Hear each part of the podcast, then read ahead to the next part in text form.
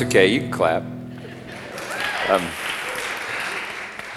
Lord, that is a uh, intense song for Sunday morning, and yet, uh, Father, I think that's kind of where we are sometimes. We look at this world and it's so dark, and our hearts are so dark, and Father, the darkness brings terrible things, and we appear to have been born into darkness. And so, light of the world, would you shine in the darkness? And cause us to see. Cause us to preach the gospel, Lord Jesus. In your name we pray. Amen.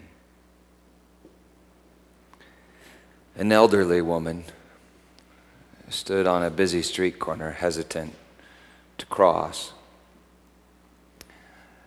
There was no uh, signal, no crosswalk.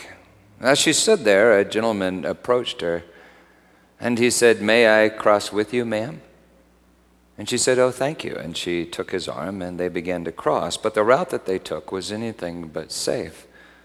They dodged cars, they zigged and they zagged. They almost got hit. When they, when they got to the other side, the old woman, she, she looked at the man and she said, You almost got us killed. She blamed him. She said, You walk like you're blind.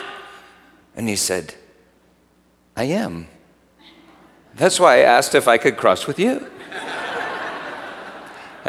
And now let that be a, uh, a lesson to, to us. And, and, and the lesson is this blindness is dangerous.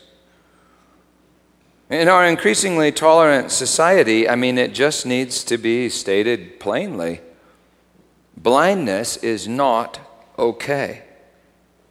Jesus warned against blind guides and blind leading the blind. Recent sociological studies verify his point. Blind people are significantly lacking in the hand eye coordination necessary to operate heavy machinery and power tools with any form of safety. When it comes to operating motorized vehicles, the blind proved to be significantly inferior to the sighted. Uh, one study indicated that just disco dancing with a blind person can cause significant bodily injury. And, and so now some of you are, are, thinking to yourself, well, well, hey, yeah, fine, but aren't we supposed to have compassion? We should have compassion on the blind. Well, let me tell you, I'm a father. I don't want my children growing up and thinking, well, blindness is just okay. It's normal. We should all be blind. It's okay to be blind. Blindness is not okay, and that's why we need to stop enabling blind people. We need to enact legislation against blindness. Increase jail time for the blind because blindness is not okay. And that's why I'm starting a campaign to increase jail time legislation against blindness. Join me in my campaign. Well, I'm glad that, I'm glad that some of you are, are, are smiling a bit. I mean, because you do know that I'm, I'm messing with you, right? I mean, we're not into punish punishing blind people for, for blindness.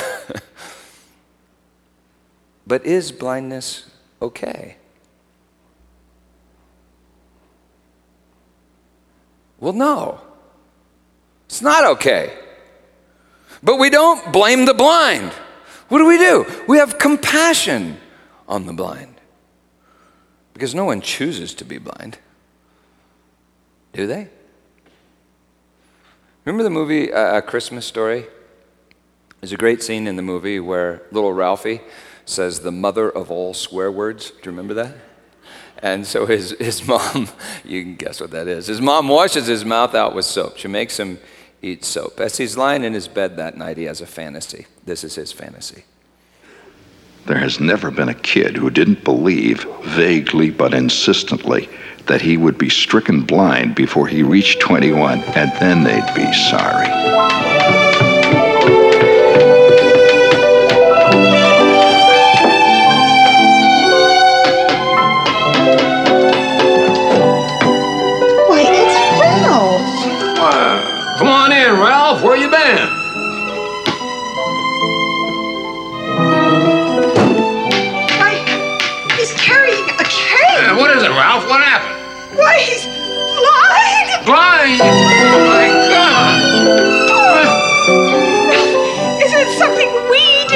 Brought you to this lowly state? Ralph, please tell us, no matter how it hurts. What did we do? No, I, I can't. Oh, please, Please. Ralph, I must know what we did. What brought you to this? Please. Please. Please? It, it, it was Yes. Yes. soap poisoning. How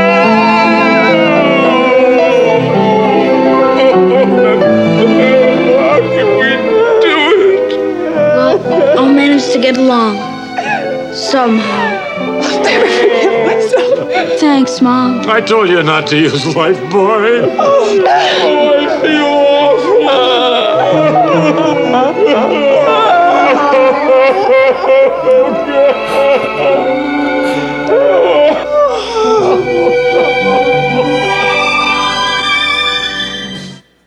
I'll never forgive myself. Thanks, Mom. I love that line. Honestly, how many of you had a fantasy like that when you were a kid? Didn't you? Something would happen, then they'll be sorry. Then they'll feel sorry for me. He fantasizes about going blind and blaming his parents.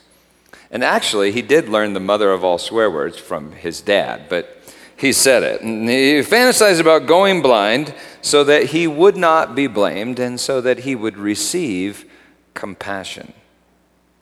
Well, people don't choose to be blind, do they? At the turn of the century, Marius von Senden studied the lives of 66 patients blind from birth that received cataract surgery, which had been newly perfected at that time. So suddenly, these adults could see. And for each one of them, it was a crisis. Krisis in Greek means uh, judgment. Each had to deal with shocking new realities, and yet each lacked the mental categories with which to do so. Categories like depth and distance and perspective. So instead of seeing a person walking toward them, these people would see a person suddenly growing larger. That's a bit unnerving. People said that the sun was larger than the earth, and yet they could look and see that it, was just the size of a dime. One patient, observing people walking around down below on a balcony, just walked off of the balcony and died. Seeing was a crisis. And so some longed for blindness, and, and some got it, returned to the dark. And yet some had faith that the light was good, died to their old perceptions, and chose to live in, in the light as if they were born again. You know, I heard that doctors had no idea why Ray Charles went blind. All they knew is that when Ray Charles was a boy, he watched his brother drown in a lake while he stood on the side, frozen in fear, and did nothing. And from that day on, Ray Charles could not see. Se- several years ago, I think it was uh, about 27 years ago, if I remember correctly, I was driving in the car with Susan in Littleton. We drove over some railroad tracks, and suddenly, out of nowhere, Susan said, A man was hit in his car by a train on this spot. I was the first one to find him. I gave him mouth to mouth resuscitation for a long time. He died.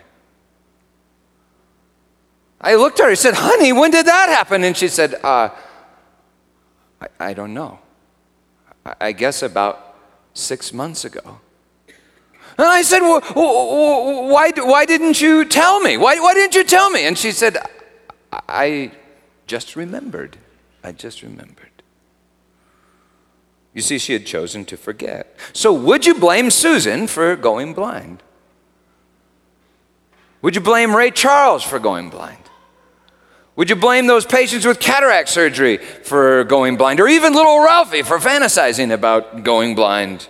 You know, if you choose to go blind, you choose to not see the light. And you choose to not see the light because you do not see that the light is good.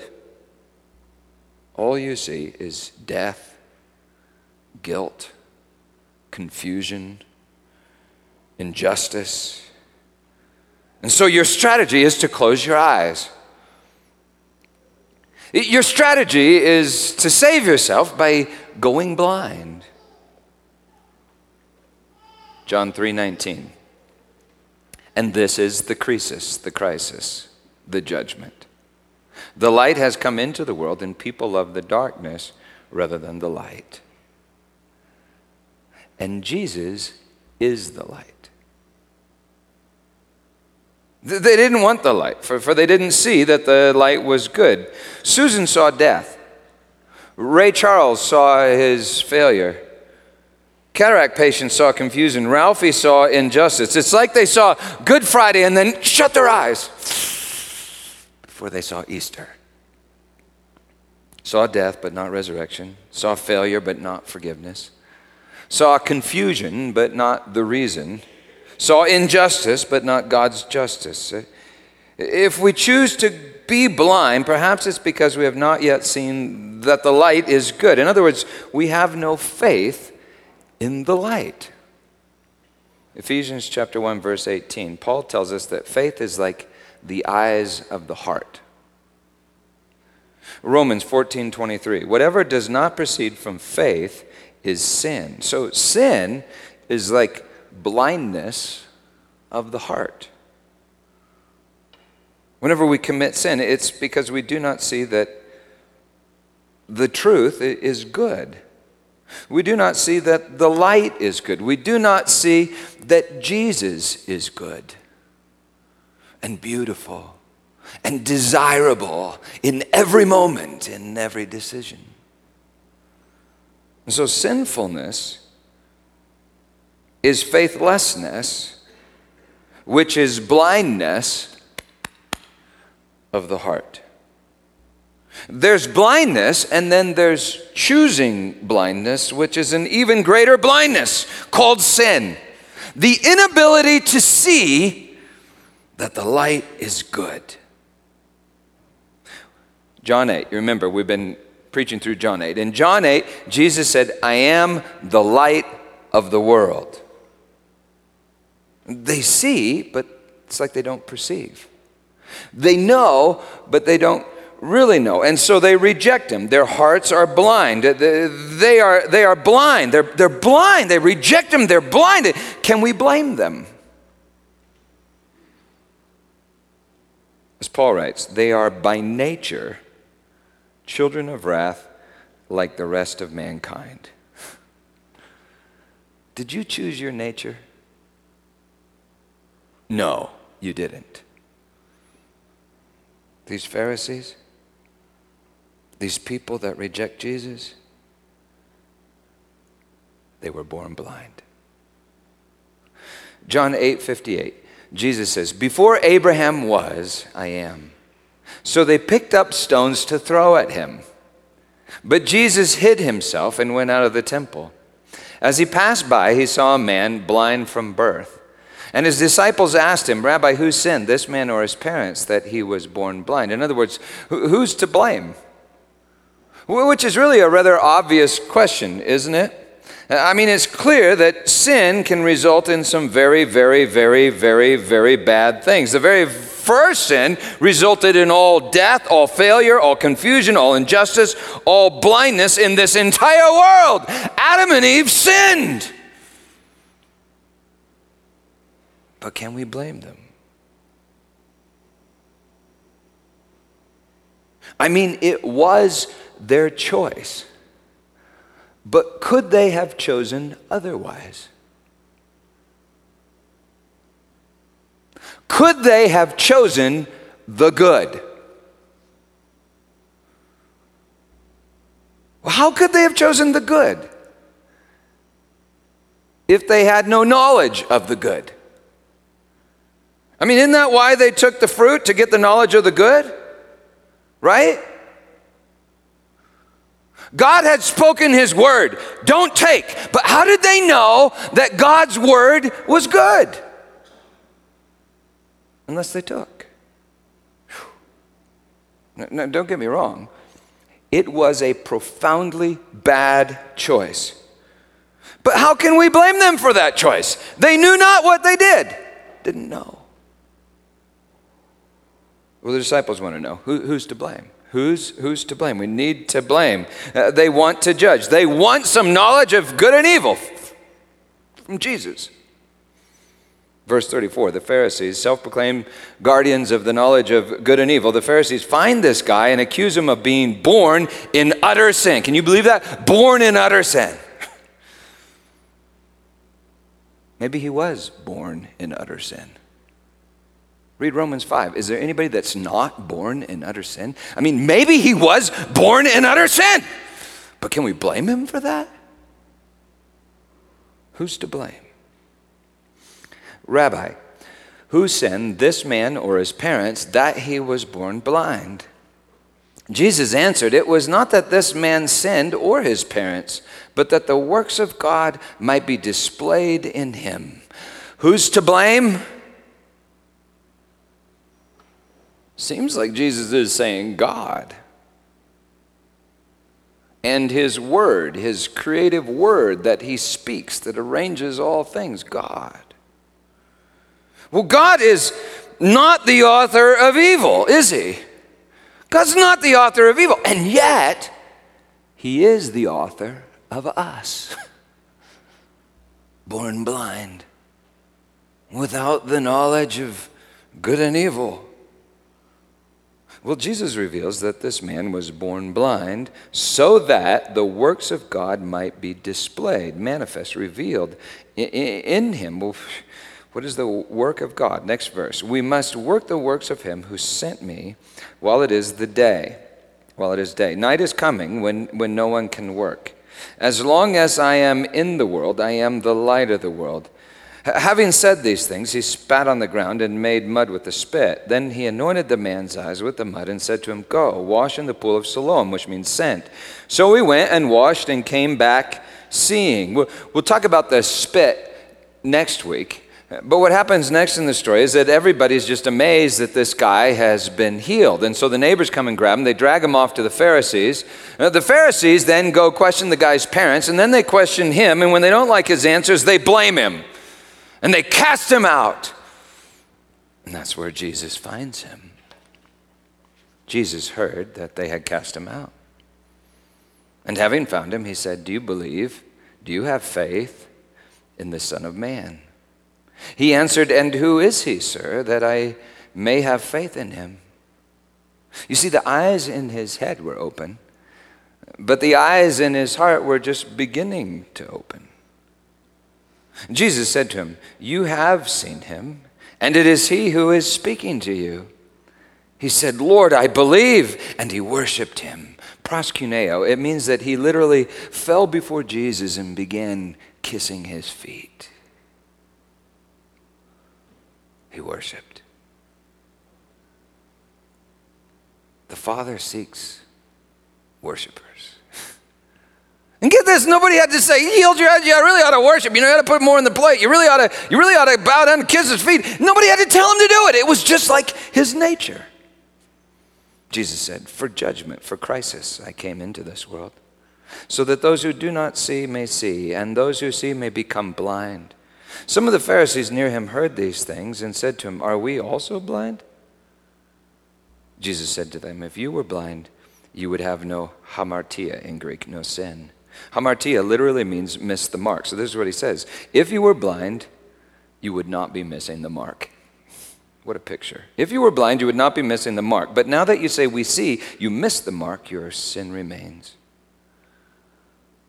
You get what he's saying? That this guys, this blind man knows that he's blind, and so he sees. But you Pharisees are blind to your own blindness. So when you say we see, you lie, and you're blind to the lie. Sin is believing a lie. It's a lie about lies. It's bondage to lies. Jesus just said it. He who commits sin is a slave to sin. Slaves, slaves have no choice. They're, they're not free. These Pharisees are blind. They're slaves to being blind. They're blind. So, so should we blame them? Was it their fault? Or their parents' fault? Or was it so that the works of God might be manifest in them? Blind. Well, John is using the vocabulary of Isaiah chapter 6. And soon he's going to quote Isaiah chapter 6 when uh, we get to chapter 12. Isaiah 6 is quoted in all the Gospels and in the book of Acts. I think it may be the most quoted Old Testament passage in, in the New Testament. But God says to Isaiah, Isaiah, blind their eyes, lest they see with their eyes and understand with their hearts and turn and be healed. According to Mark and Luke, that's why Jesus speaks in parables. Isn't that a crack up? So, so how's that for preaching class? Speak in parables so, so no one understands you. Matthew and Acts, Jesus and Paul quote Isaiah as saying that the people closed their own eyes. But in John, Jesus quotes Isaiah even more precisely, John 12 40, saying, God has blinded their eyes. God has hardened their hearts, lest they see with their eyes and understand with their hearts and turn, and I would heal them. What do you make of all that? Well, I think it must mean that the Pharisees chose blindness because God chose them to choose blindness. So they had no choice but blindness. No choice but sin. No choice but blindness, like, like, that, like they were born blind. So, should we blame them or have compassion on them? Now, this is really rather shocking, I think. But it appears that Jesus did not blame them. Did you notice it in the last chapter? He asked, Why do you not understand what I say? And then he answers his own question. It is because you cannot, not would not, you cannot bear to hear my word. You are of your father the devil. Now, we read that in, in anger, you're your father the devil, but, but, but I don't know that that's how he said it.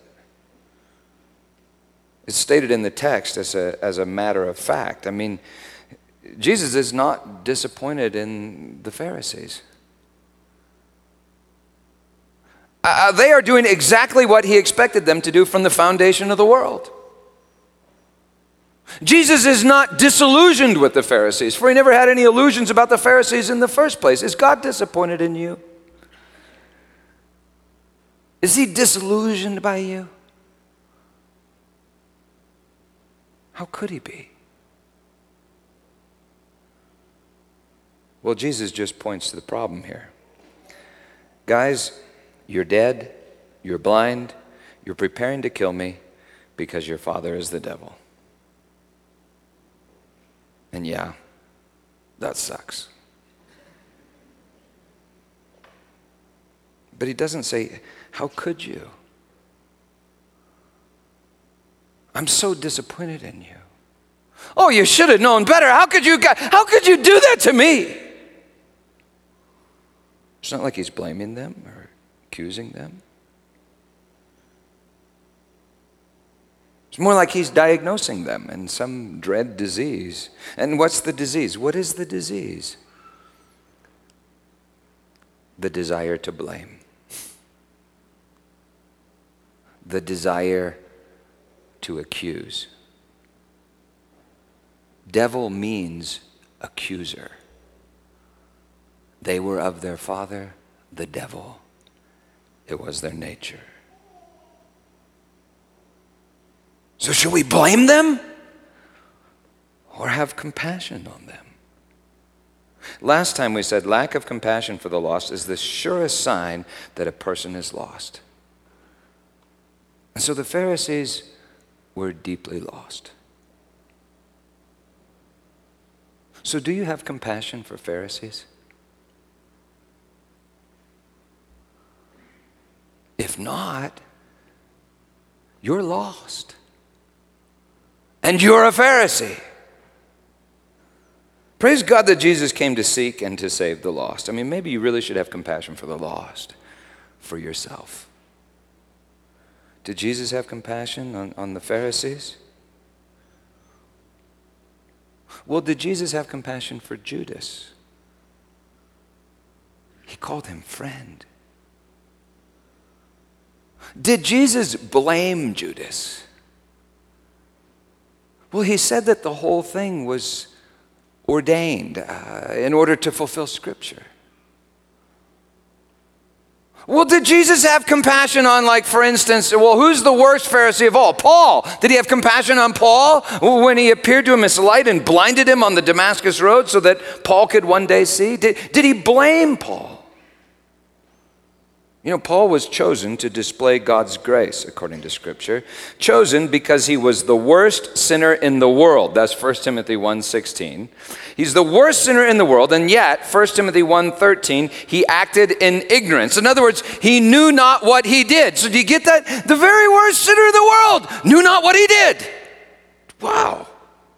He was blind.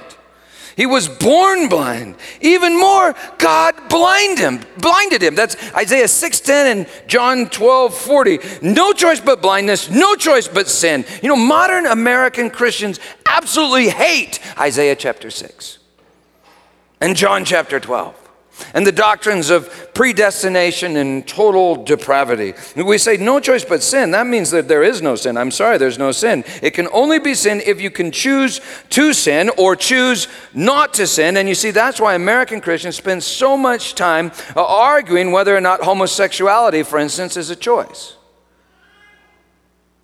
or a nature. Or whether or not alcoholism is a choice or a disease in a person's nature. As if every other sin is also is, is not our, our, nature. Like, like it's a choice that we can, can blame or, or like if it's a choice that we can blame or accuse, well, well, well then, it, then, it's, then it's sin if it's a choice and we can blame. But if it's not a choice, well, we ought to have compassion because it's only sin if you have a choice to sin or not to sin. We see Jesus just doesn't talk that way. He doesn't have such a high opinion of our ability to choose. In fact, he calls us slaves. Why? Because sin has become our nature, and we were destined to sin. And so, apart from Him, we literally have no choice but sin. And yet, it really is sin. And that's why Jesus is so offensive to liberals and to conservatives. He's offensive to conservatives for he teaches your choice can't save you. In fact, it's already damned you.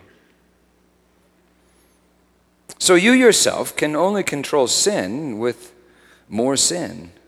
Only control adultery with pride. Only control greed with arrogance, even though you call it responsibility, it's sin. No choice but sin.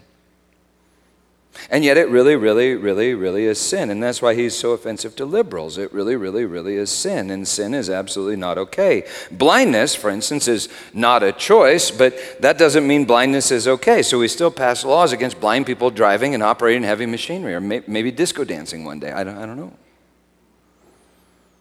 So sin is not a choice that we can simply choose not to choose. And sin is not okay, is profoundly not okay it's evil. And so Jesus offends liberals, he offends conservatives, he offends everybody. For we're all born blind, know not what we do, and we do evil.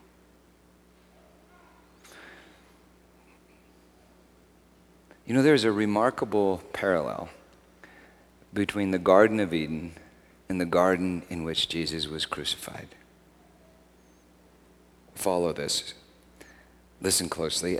Adam and Eve in the Garden of Eden could not choose the good because they had not yet taken the fruit from the tree. It was evil that they took the fruit, and yet, having taken the fruit, they saw the good. And they saw that they were evil.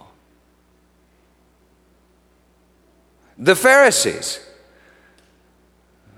in the Garden of Calvary could not choose the good because they had not yet seen the good. It was evil that they took his life on the tree, and yet, having taken it, all of a sudden they, they could see the good and see that they were evil. It's like Jesus said when they admit that they're blind, they begin to see. And what do they see? They see Jesus Christ and Him crucified. They begin to see grace. They begin to see that God bears all things, believes all things, hopes all things, and endures all things. They begin to see that God is love and God is not the accuser.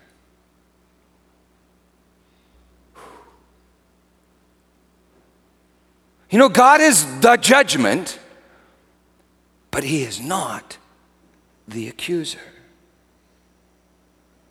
Now is the judgment of this world, said Jesus, when I be lifted up. Do you remember the first thing he said when he was high and lifted up, shining in the light of his glory? Do you remember the first thing he said? Father, forgive. So, does he blame us? Well, yeah. If by that you mean that we sinned, I mean, if we didn't sin, there's nothing to forgive. Look at his hands, look at his feet. We, we did that. With every sin, we crucify the truth, who is Jesus. With every sin, we choose blindness and crucify the light. Father, forgive them, for they know not what they do. So, does he blame us?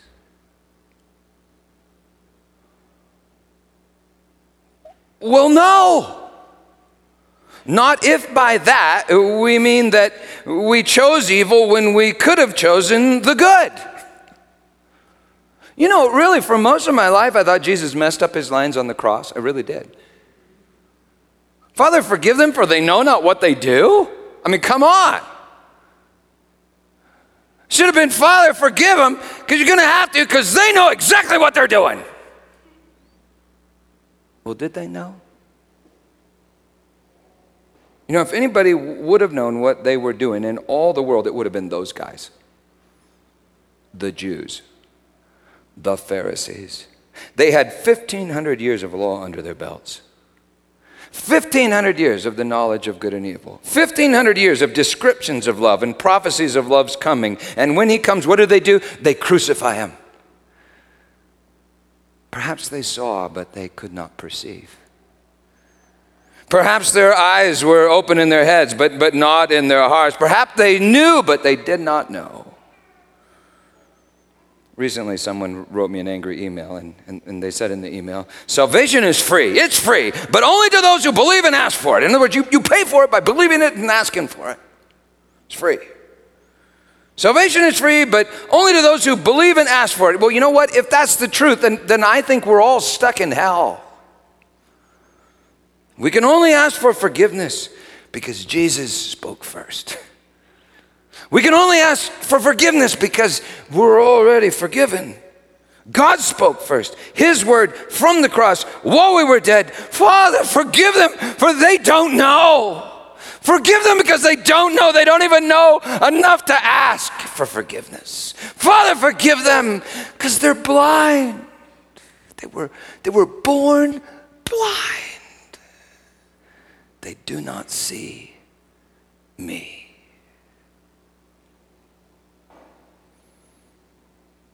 You know, if we really get that, that all humanity was born blind and so is enslaved to sin, I, I, I think we would, number one, condemn no one and have compassion on everyone. We'd condemn no one. We'd point out sin for sure, but, but only if it helped people surrender their sin and no longer sin. I mean, sin is the beginning of hell. So pointing out sin like that, well, that's called compassion. But we wouldn't be into accusing people and blaming people if we believed it. Years ago, I uh, had a profound spiritual encounter with God that, I, that I've told you about, but it's like my Damascus Road kind of experience. Uh, when it happened, God exposed to me my sin. He did it in an instant. And when he did it, I wept uncontrollably for like an hour. I really don't know how long it was. I mean, I lost track of time. He exposed my sin, he judged my sin, and yet this was the amazing thing it wasn't blame, it was compassion. I mean, it was like the tears coming through my eyes were his tears. He was weeping for me and through me and on behalf of me. I actually heard him say this in my mind Peter, you don't love my bride very much, do you? And in an instant, I saw how horrific was my sin. I had actually hated his bride. A pastor. Peter, you don't love my bride very much, do you? And yet, when he said it, I didn't feel a drop of blame. I only felt an ocean of compassion. Good news, Ralphie. Your father is an ocean of love. And he does feel sorry for you for you are trapped in sin. You know, if we really saw it, we'd condemn no one. And we'd have compassion on everyone. So the whole world has been born blind, blind. There's a problem. Who's to blame for that? It was not that this man sinned or his parents, said Jesus but that the works of God might be displayed. Is God to blame? Well, God can do no evil, and yet He can make space for evil. A void, a garden, a tree, a man, a woman, a snake? Why would he do that? Why would he do that? Well, listen to Isaiah chapter 6. John tells us that Isaiah saw Christ's glory.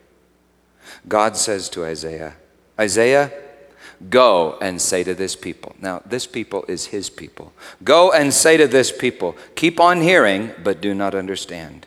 Keep on seeing, but do not perceive. Isaiah, make the heart of this people dull, and their ears heavy, and blind their eyes, lest they see with their eyes, and hear with their ears, and, and understand with their hearts, and turn and be healed. Then I said, How long, O Lord? And he said, Until until cities lie waste without inhabitant, and houses without people, and the land is a desolate waste, and the Lord removes people far away, and the forsaken places are many in the midst of the land, and though a tenth remain in it, it will be burned again like a terebinth or an oak whose stump remains when it is felled. The holy seed is its stump. Burn it all away down to the stump the holy seed. Well, that's the seed of Abraham. That's the promised seed. That's the eternal seed. That's Jesus, who just said, Before Abraham was, I am. So God will burn away all of our bad judgments, all of our sin, all of our bad choices until one choice remains His choice. His word, His judgment, Jesus. God will burn away everything until all we can see is Jesus. In the words of Karl Barth, God will burn us right down to faith.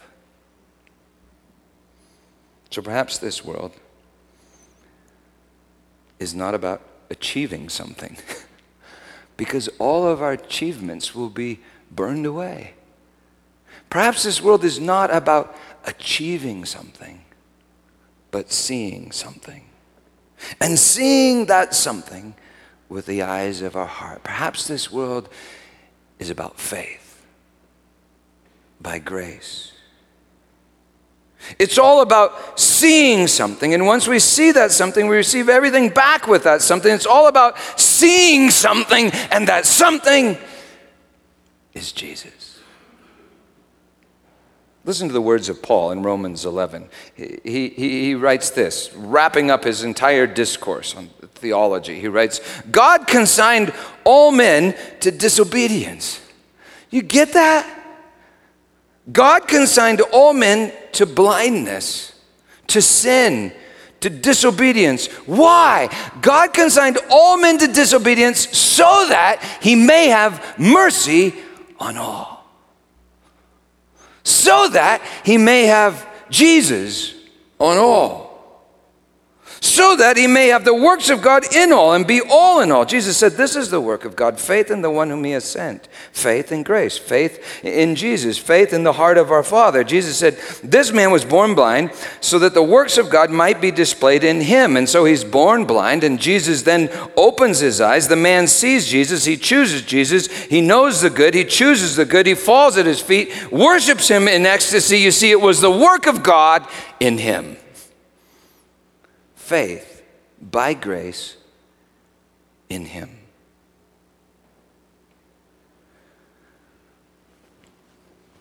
So, was he blind because he failed? No. He was blind so that he could see God would not fail. Jesus. Was he blind because God did not love him? No. He was blind so that he could see how much God loved him.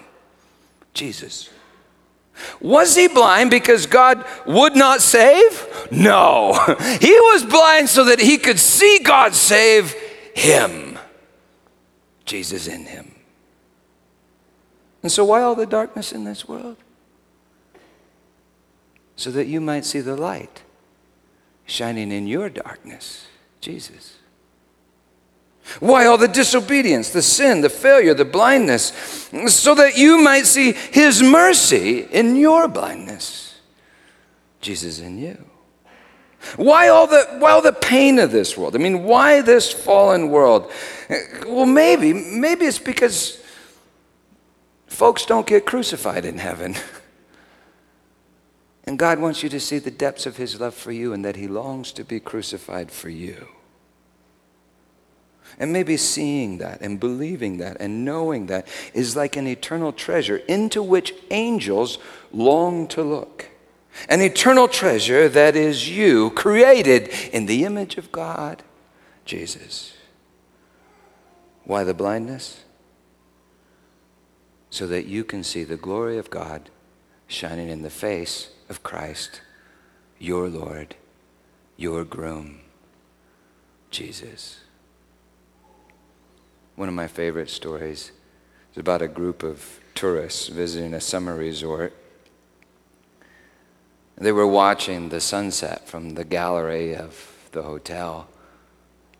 A fat, unromantic looking man had lingered until the last glow faded, and he just seemed thrilled with the beauty of it all. One guest had uh, noticed this in, in particular, and so that night at dinner, she sat next to the man.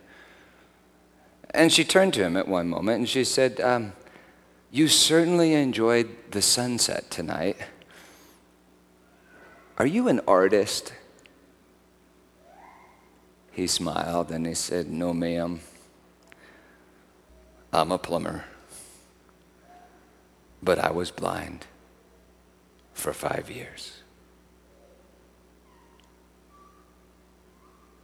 Perhaps you were born blind because you are highly favored.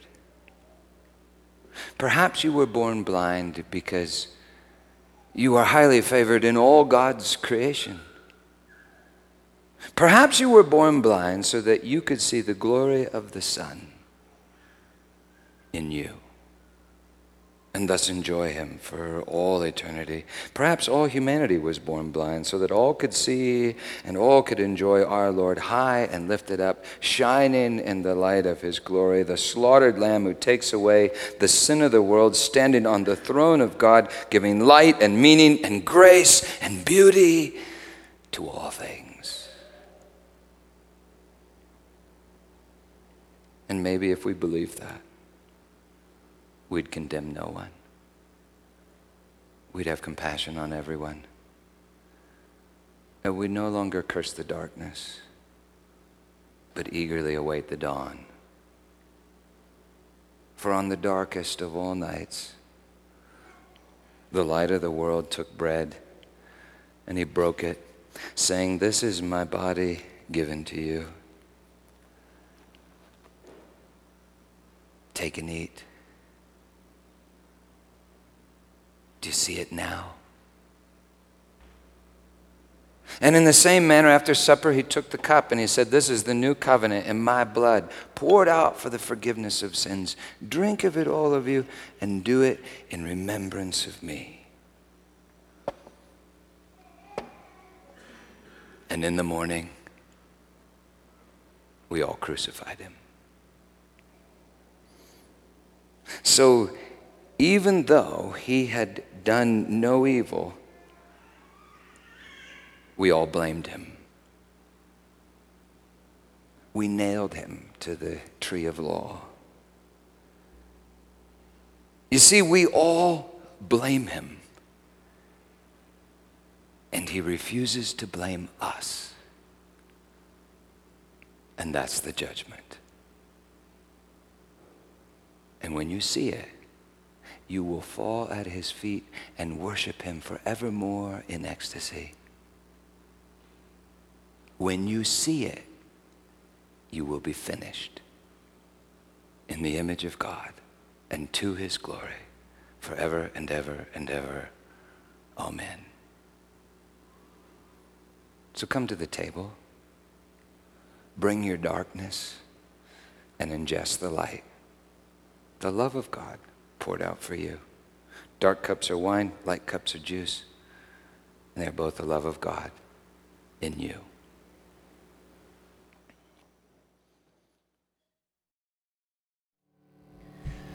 So close your eyes and listen.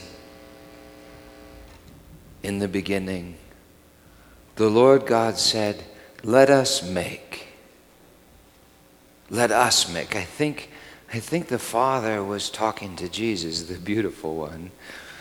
But he said, Let us make, and then hear your name. In the beginning, the Lord God said, Let us make Peter. Let us make Pam. Let us make Barry. Let us make Peter in our own image and likeness. And I'm here this morning to tell you that I don't believe God fails. He makes you in his image and his likeness with his word. And his word is Jesus. He makes you in his image and his likeness with his own body and blood. And he does not fail. He's making you in his image right now. But you do not help him with blame. He's the creator, you're not the creator. You do not help the process with blame by blaming others, saying, See, God, look, look, I'm better than her, I'm better than him, I'm better than them, or by blaming yourself. Because that's what we do. We get a glimpse of the light for just a second, then we shut our eyes and start cursing ourselves. I'm so bad. I'm worthless. I'm nothing. I hate myself. Those curses come from hell. They are the words of the devil. You are being created in God's image, but you do not help the process by blaming others or blaming yourself. You help the process by walking in the light as He is in the light. And He makes you in His own image and likeness. Jesus the Christ. In His name, believe the gospel and live. Now, before you go, real quick, people always are like, well, that was like too esoteric. What the heck does that mean? So, um, I was thinking of this little quote from Brother Lawrence. I go, this is what it looks like, I think, to uh, how God wants us to deal with our sin and uh, be created in his image. You know, Brother Lawrence lived like 300 years ago, and he was like this amazing saint that was a cook and he fed orphans in this building, and millions of people have been helped through this little book. I, Corrine Sweeney got it for me, 397, Practice of the Presence of God. You should check it out. But anyway, the guy who uh, kind of did the little biography at the start, who knew Brother Lawrence, he wrote this Brother Lawrence was aware of his sins and was not at all surprised by them. That is my nature, he would say. The only thing I know how to do. He simply confessed his sins to God without pleading with him or making excuses. After this, he was able to peacefully resume his regular activity of love and adoration. If Brother Lawrence didn't sin, he thanked God for it because only God's grace could keep him from sinning. And so all the glory goes to who? The slaughtered lamb on the throne. And Brother Lawrence is free in the image of God to love and freedom. In the name of Jesus, believe the gospel and live. Amen.